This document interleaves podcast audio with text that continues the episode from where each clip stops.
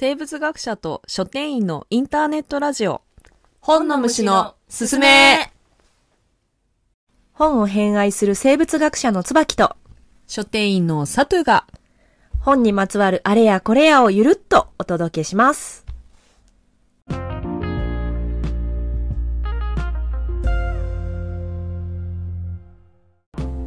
ランはサハラン。何言ってんの？いきなりどないした？今ね、アラビア語の勉強してるんですよ。どうしてそうなった？今のはね、ようこそみたいなウェルカムみたいな、うんそうそうそうそう。なんでようあそうかようようこそ本虫の世あ、界へ。そうみたいなそうそうそうそう。もう一回言って。アハラン。あ A の「は」は違う。A の音がないから。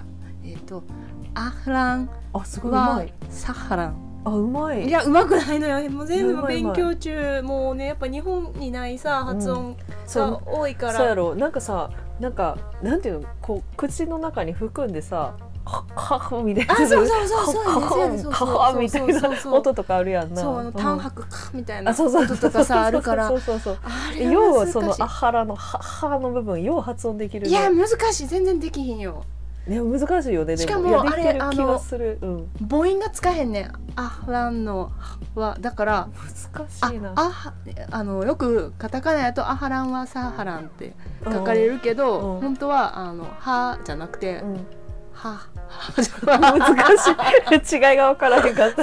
え今間違えてん。つ「あ」がつけちゃうねんどうしても「あえあつまり H だけの発音みたいなうんそうそうそうそうどどういうことだそれ？どもう？どう？分からんやろ。わからんできひんねん。わからんわからへん。できひんねんけどまあ頑張ってる感じ。すごいね。ていうかなんでそのさなんていうの？例えば 欧米とかじゃなくてアラビアっていうのに選んだわけ？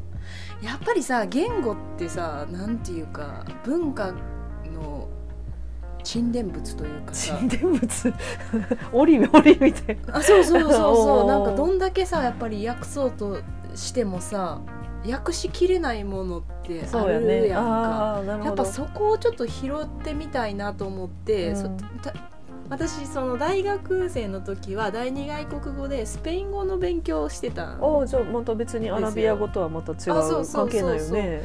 あのスペイン語ってでもそのかなり英語と近いんですよ、時勢の違いとか、うん。まあ、あの読み方というか、うん。発音の違いとかうんは結構大きいんですけど、うん。あの字で書くと例えばステーションがエスタシオンっって言うんですけど、もうなんか中にステーション入ってるみたいな感じだったりとかして、うん結構こうで書くライト。うんうんライト。ライティングうんのあのライトもあのディスクリーベでディスクライブだったりとかして結構その英語分かってたらパパッとこう、うん。単語とかは、うん。あのもちろんアルファベットも共通してるし、うんうんうん。あの学べるラテン語のなそうそうなんかそうそう。な流れがあるから。そうそうそう。あの英語を学習した人にとっては結構そのハードルがうん。最初のハードルが低いもので、うんであの概念としてもそんなにひどく対立するもものってないんですよね。例えば「How are you?」みたいな。ちょっ忘れちゃったんやけど調子はいかが？みたいな、うんそうそうそう。うん。とかで「ああなたのおかげで元気です」みたいな、そういうような、フまあ。ァインセンキそうューみたいうような意味としてはまあまあ、うん。そう言うやろうねみたいなうん。言い回しが多かったりするんやけどさ、うん。あの例えば日本語やったらさそもそもさ、会った時さ「ご機嫌いかが?」とか言う人ってあんまいないしさ元気ぐらいや昔はいたんかな、まあご機嫌ようとか確かに。でそういうことやもんな。確かにな確かに。うんうん、でもまあ今は「うん。こんにちは」こんにちはいかがですかか」そうそうそうそうそうだからさなんかもうその挨拶の発想自体も全然そうやね違うやんかそうやねそれってもうなんか文化がこれまでこう蓄積してきた本当に折みたいなさそこに何かの意味がすごく詰まってるっていうんじゃないけど、でももそこになんか文化のエッセンスが感じらる、れるようなうんものがあるやんか、うんそれをあの私って日本に生まれて日本人で、まあ、日本語はしゃ一応喋れてうん。商売にもしてると。うん。で英語もまあ一応商売にもしてあのうん。翻訳とかも私あのやるんですけど、うん。まあ商売にしてると。なのでちょっとその英語がこういつもこうなんやろ翻訳を通すとどうしてもこう日本語的な発想になってしまうところを、うん。例えばあの受け身を使わないとか、うんうん。なんやろ受動体が英語はすごい多いとかさそういうのとかが全部取れた角の取れた読みやすい日本語になってしまうことで落ちてしまう情報っていうのはすごくうん。あるやんか。そういうのをこう感じるにつけ私はこうすごいこれまで触れてきたのは日本語と本当に英語、スペイン語っていうなんかこう西洋圏のうんうん。うんものしかないなと思って。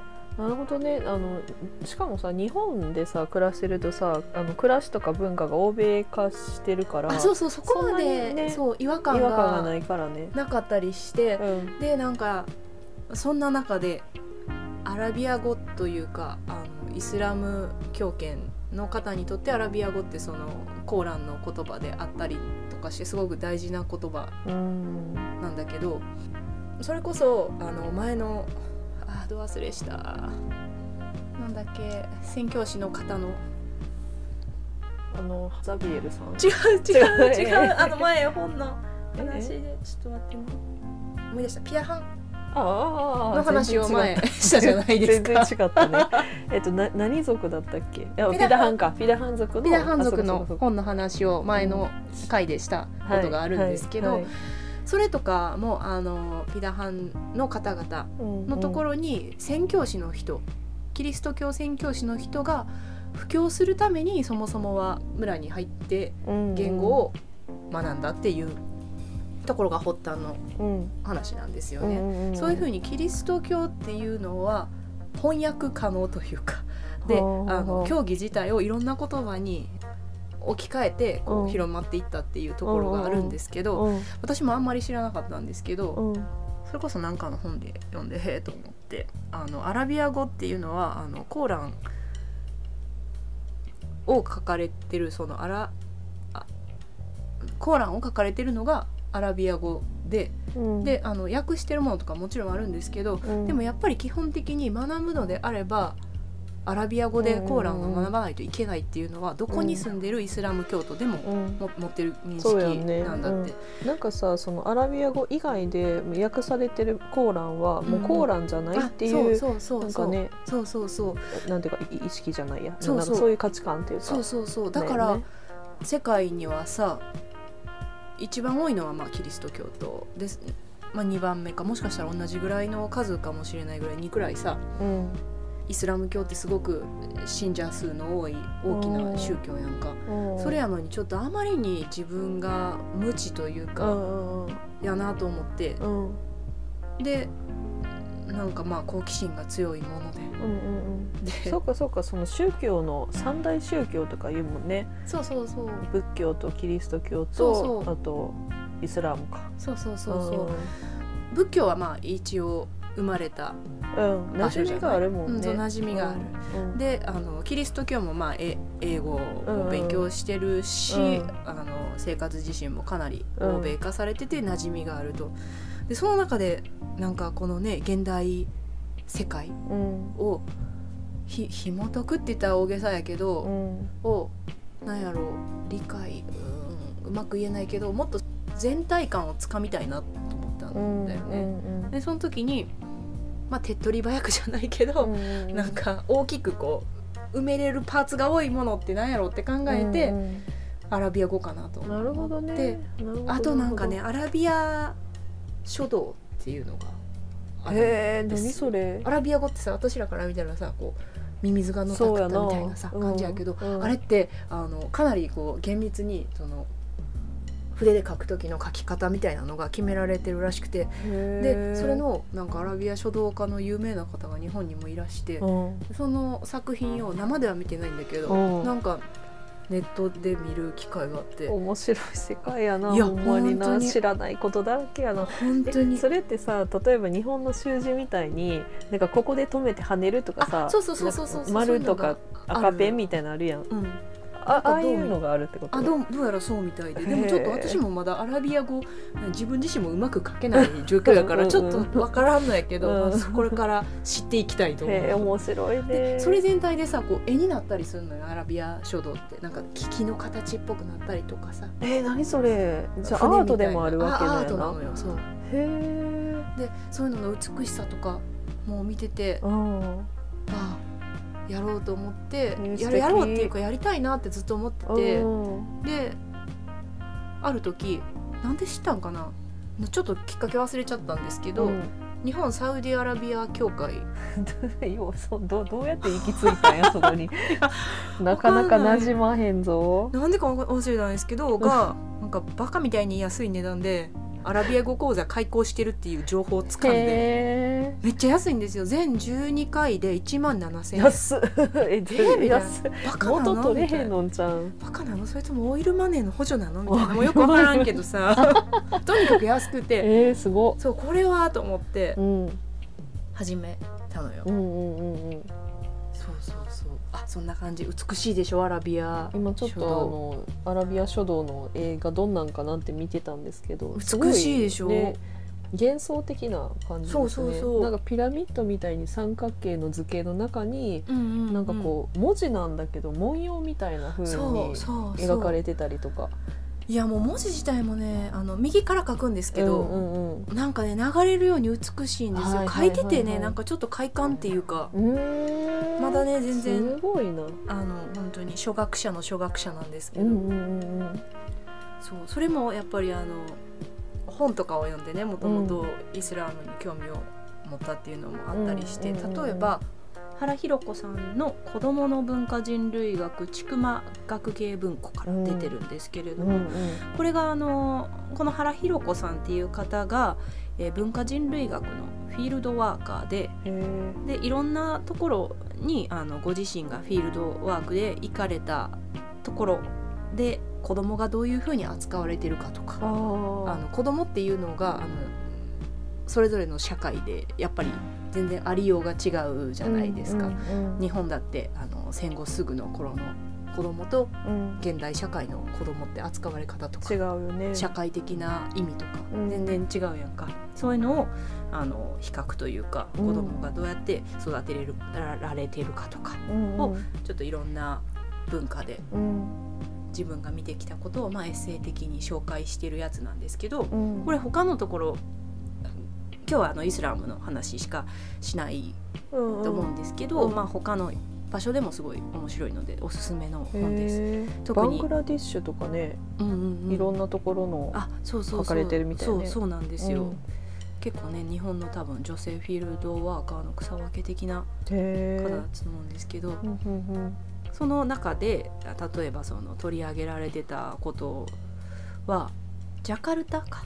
のその中のイスラム教コミュニティとかでもうあのフィールドワークをされてるんですけど、うん。その時にあの子供同士が例えばあの喧嘩とかするとあの日本やとお母さんとか出てきて「あのやめなさい」とか、謝りなさい」とうか、んうん言うよね。なんか、まあ、とにかく介入うんうん。するじゃない。うん。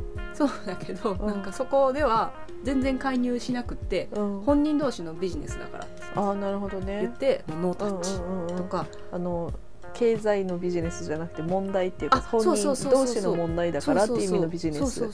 であの実際のビジネスを子供にさせるっていうのも結構あの最子供の小さい時からあの日常的にやらせてて、日本って結構そういうのをさなんかあのみんな横並びじゃないけど、うん。なんか子供の頃からそんなお金のことなんたいなうん。感じやったりすそうるんやね。その最近ようやくちょっと学校でもさお金のべ授業とかを取り入れた方がいいんじゃないかっていううん。あれもま流れがたあるけどね。うん、ちょっといびつやなと思うけど投資とかそういう方向に行くんじゃなくって、うんなんかもっとお金っていうのが持つ普遍的な価値みたいなな話をしたらいいんじゃないかと思うけど、まあそれはまあ別の話とうんして、うん。あのまああのそそんなのお金とかビジネスっていうものの捉え方っていうのがとかなんかこう子供とのあり方っていうのが全然違うってあことだよね。そうそうそう例えばねあのおお母さんがさ500円。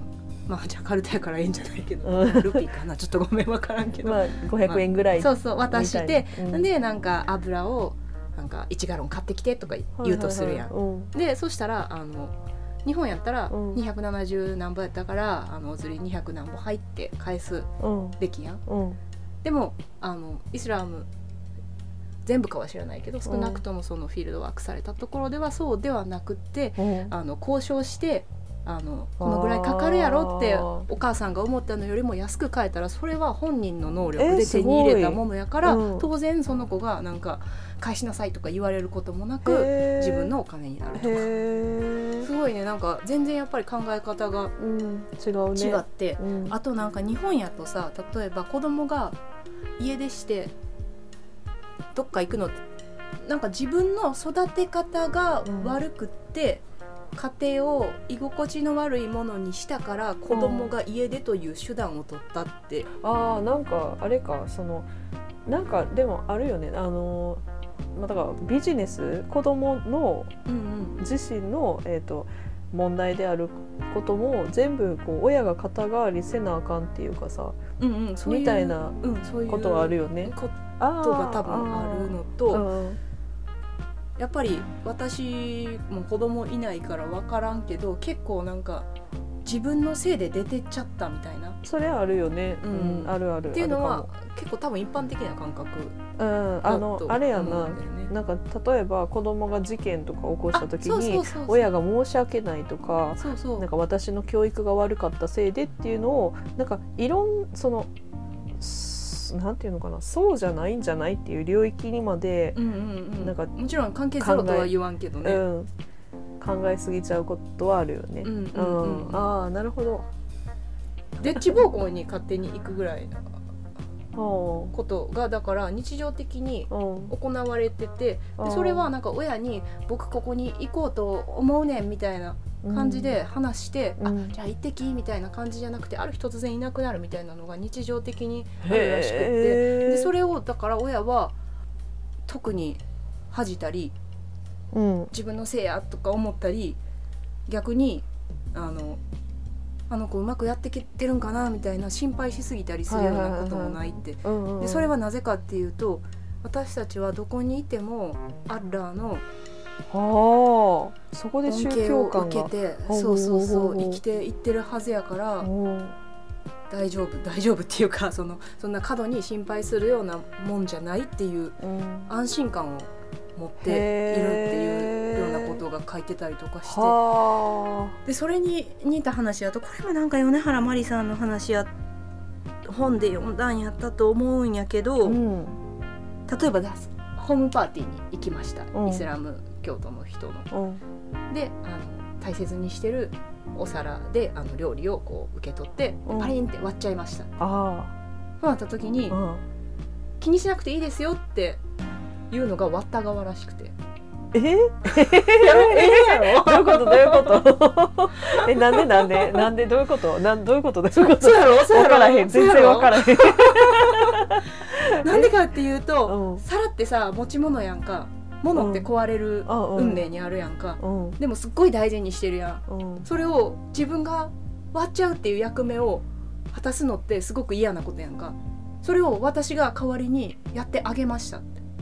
はえー、なんかすごいな。物への捉え方も違うし。そうやろ、うん、そんなんもうちょっとさ学んでみたいよね。うん、面白いね。面白いでしょ、うん、なんか特に日本の人やとかもし特にかもしれんけどさ、なんかそのえっ、と社会の中でなんか人に対して迷惑をとにかくかけてはいけないっていうのがあるやん。そうね。いやそれの常識をやっぱり疑わないといけないですよ、1ダースは13個かもしれないですよないしねね割った方が気つくせん。でええよってそ私がやったやったことは別に気にしないでねって。うそう。そうそうそう。あなたの罪をかぶったわけですけど、私は気にしてないんでっていうはあことらしいなるよほどね。いやもうだからさ本当にそれをさ日本語に訳す時に多分、うん。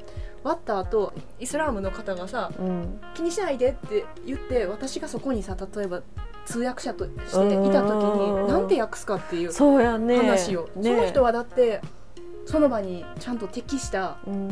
文化的背景があって、自分の考えの中ではちゃんと筋の通ってることを言ってるけど、そこでさ日本人の人にさ、気にしないでってこの人言ってますって言ったらもうなんかあ？みたいな。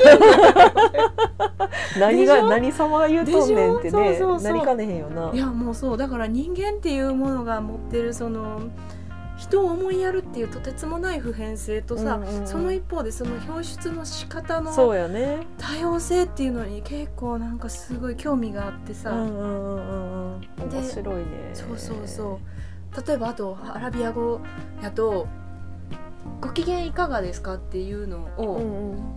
例えば日本でも最初会った時に「元気?」っつってでずっとしばらく話してうん。話が、まあ、途切れちゃって沈黙になる時とか。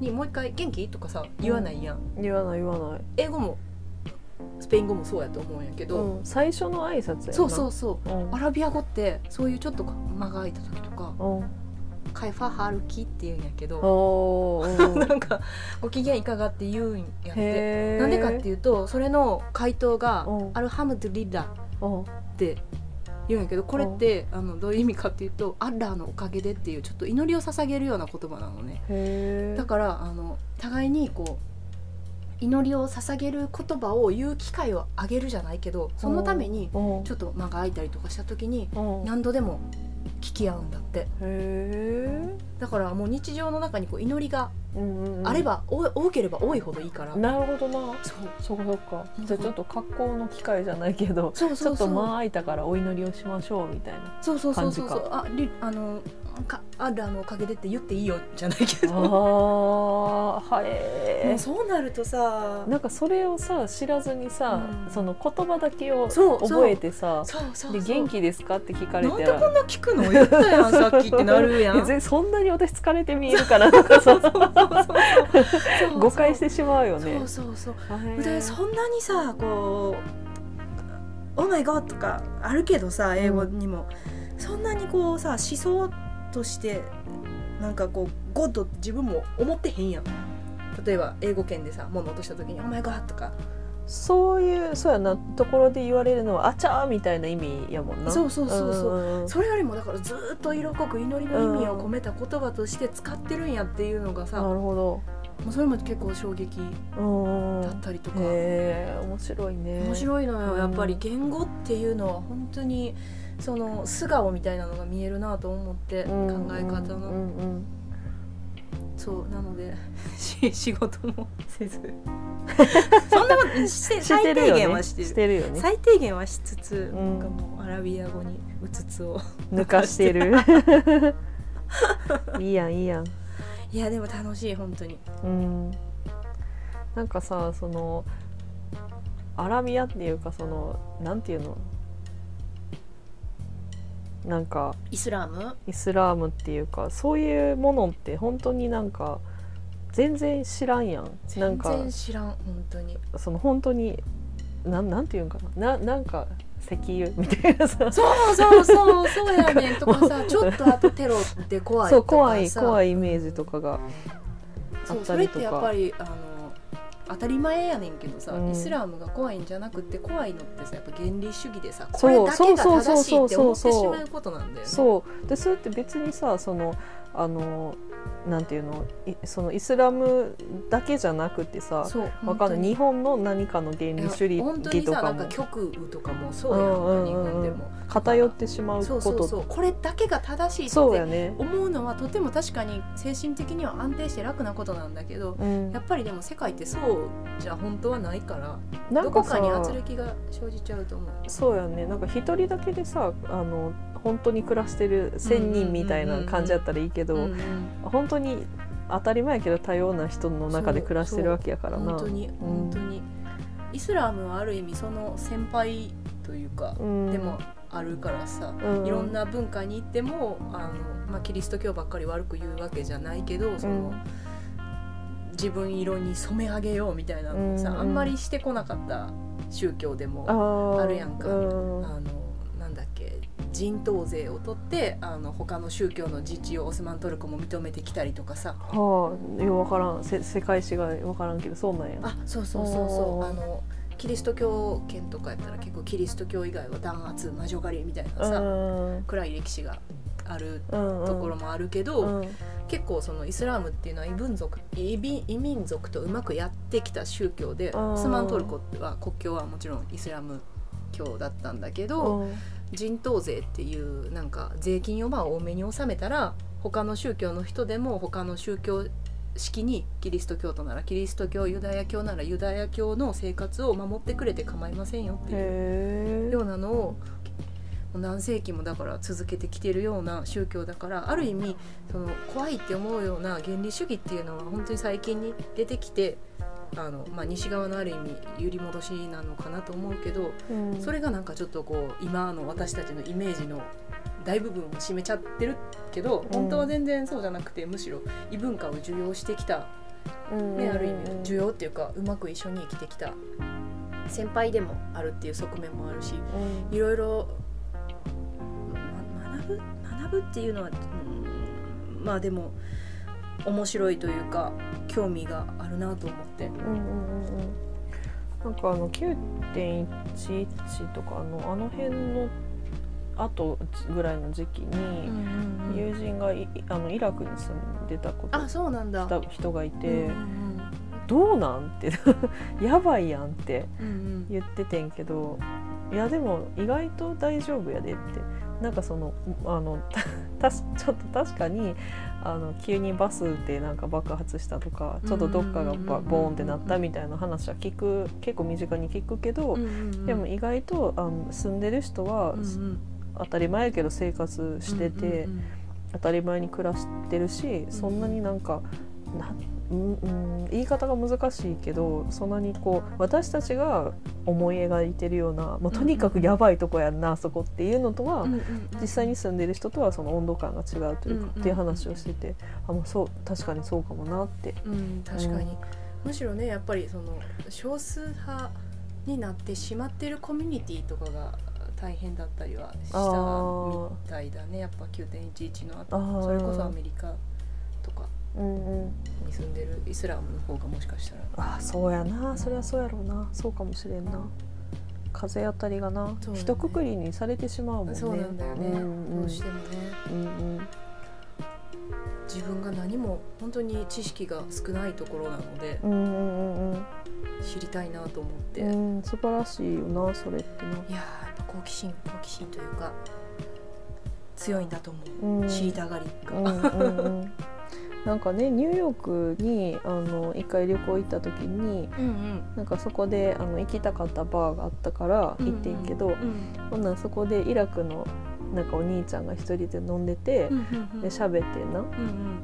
ほんほんならなんかなんかそのお兄ちゃんはまああのなんていうのアッパーアッパーなんだっけアッパーあ 忘れちゃった。なんかとにかく、えーとうん。マンハッタンの、うんえー、とちょっと北の方セントラルパークのあっていう、えー、とでかい公園があるんですけどでその、えー、と北側の方結構上の方上って言わないね、えー、と北の方は、えー、と富裕層が住んでる。あのそうえー、とビートルズのあのジョン・レノンさんとかが住んでたりとかそういうなんかなんかとにかく超高級なエリアな。んやな。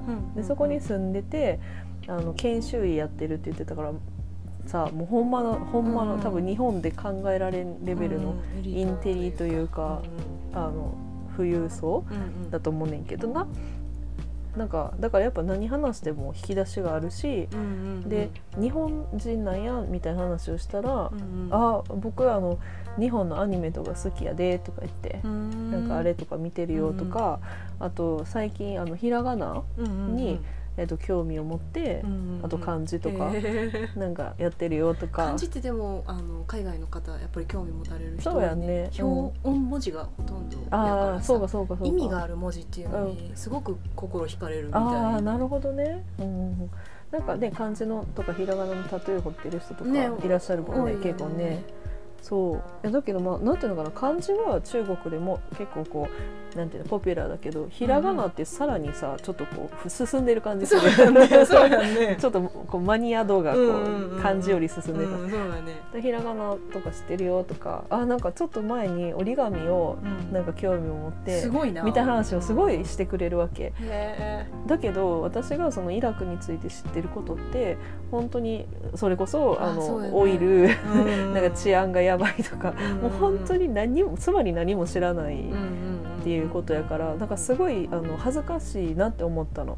うんなんかううん自分ななんかいいしあの本当はものすごくその石油の価格一つでも日本にものすごい影響あることやし、周りにそのイスラームの方もたくさん住んではるし、何も無関係なわけではないのに、うん本当にね。ねなんかこう勝手にさうんなんかこう興味の枠を狭く捉えて何も知らへんくてうんなんか話ができなくてうん恥ずかしいなってその時すごい思ってんな。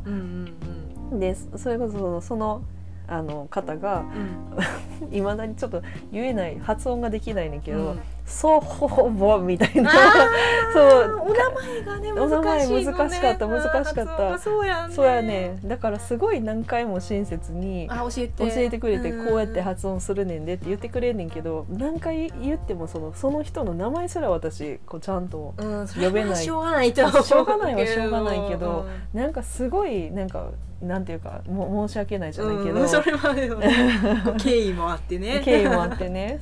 祖父母くうんん日本語っぽく言えばうん。祖父母くんの名前も呼べへんかったなって。うん。うん。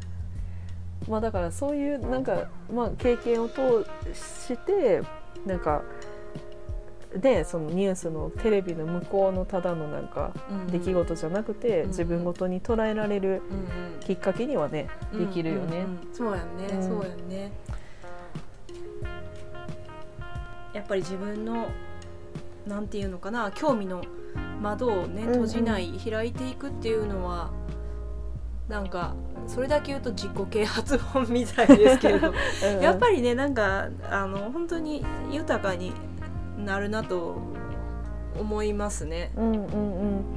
だから感性とかねその思考なんていうかこう範囲が狭く物事を見るっていうことの視野をこう広げてくれるそうよね。そうそうそう。そう、例えばねやっぱお金とかさそういう一つのことだけに集中しすぎてしまうとちょっと売り上げが落ちたとか。なった時に実際はそんなになんか生活に影響するほどの額じゃなくてもそれ以上に落ち込んでしまったりとか、そういいうなんか自分にとっても不幸なことになるからやっぱりそのいろんな価値観というかにあの触れるっていうのはやっぱ単純に自分の幸せっていう意味でもすごくいいことじゃないかなと思いますね。うんうんなるほど。じゃあ今回はちょっとアラビア語を 通して。世界を見て世みよう。見てみよう。めっちゃ大きいこと大きいこと。言いましたけど、はい。はい。じゃあちょっとアラビア語で「さよなら」はわからないので。じゃあ日本語で。今日もありがとうございました。良い読書体験を。良い読書体験を。さようなら。さようなら。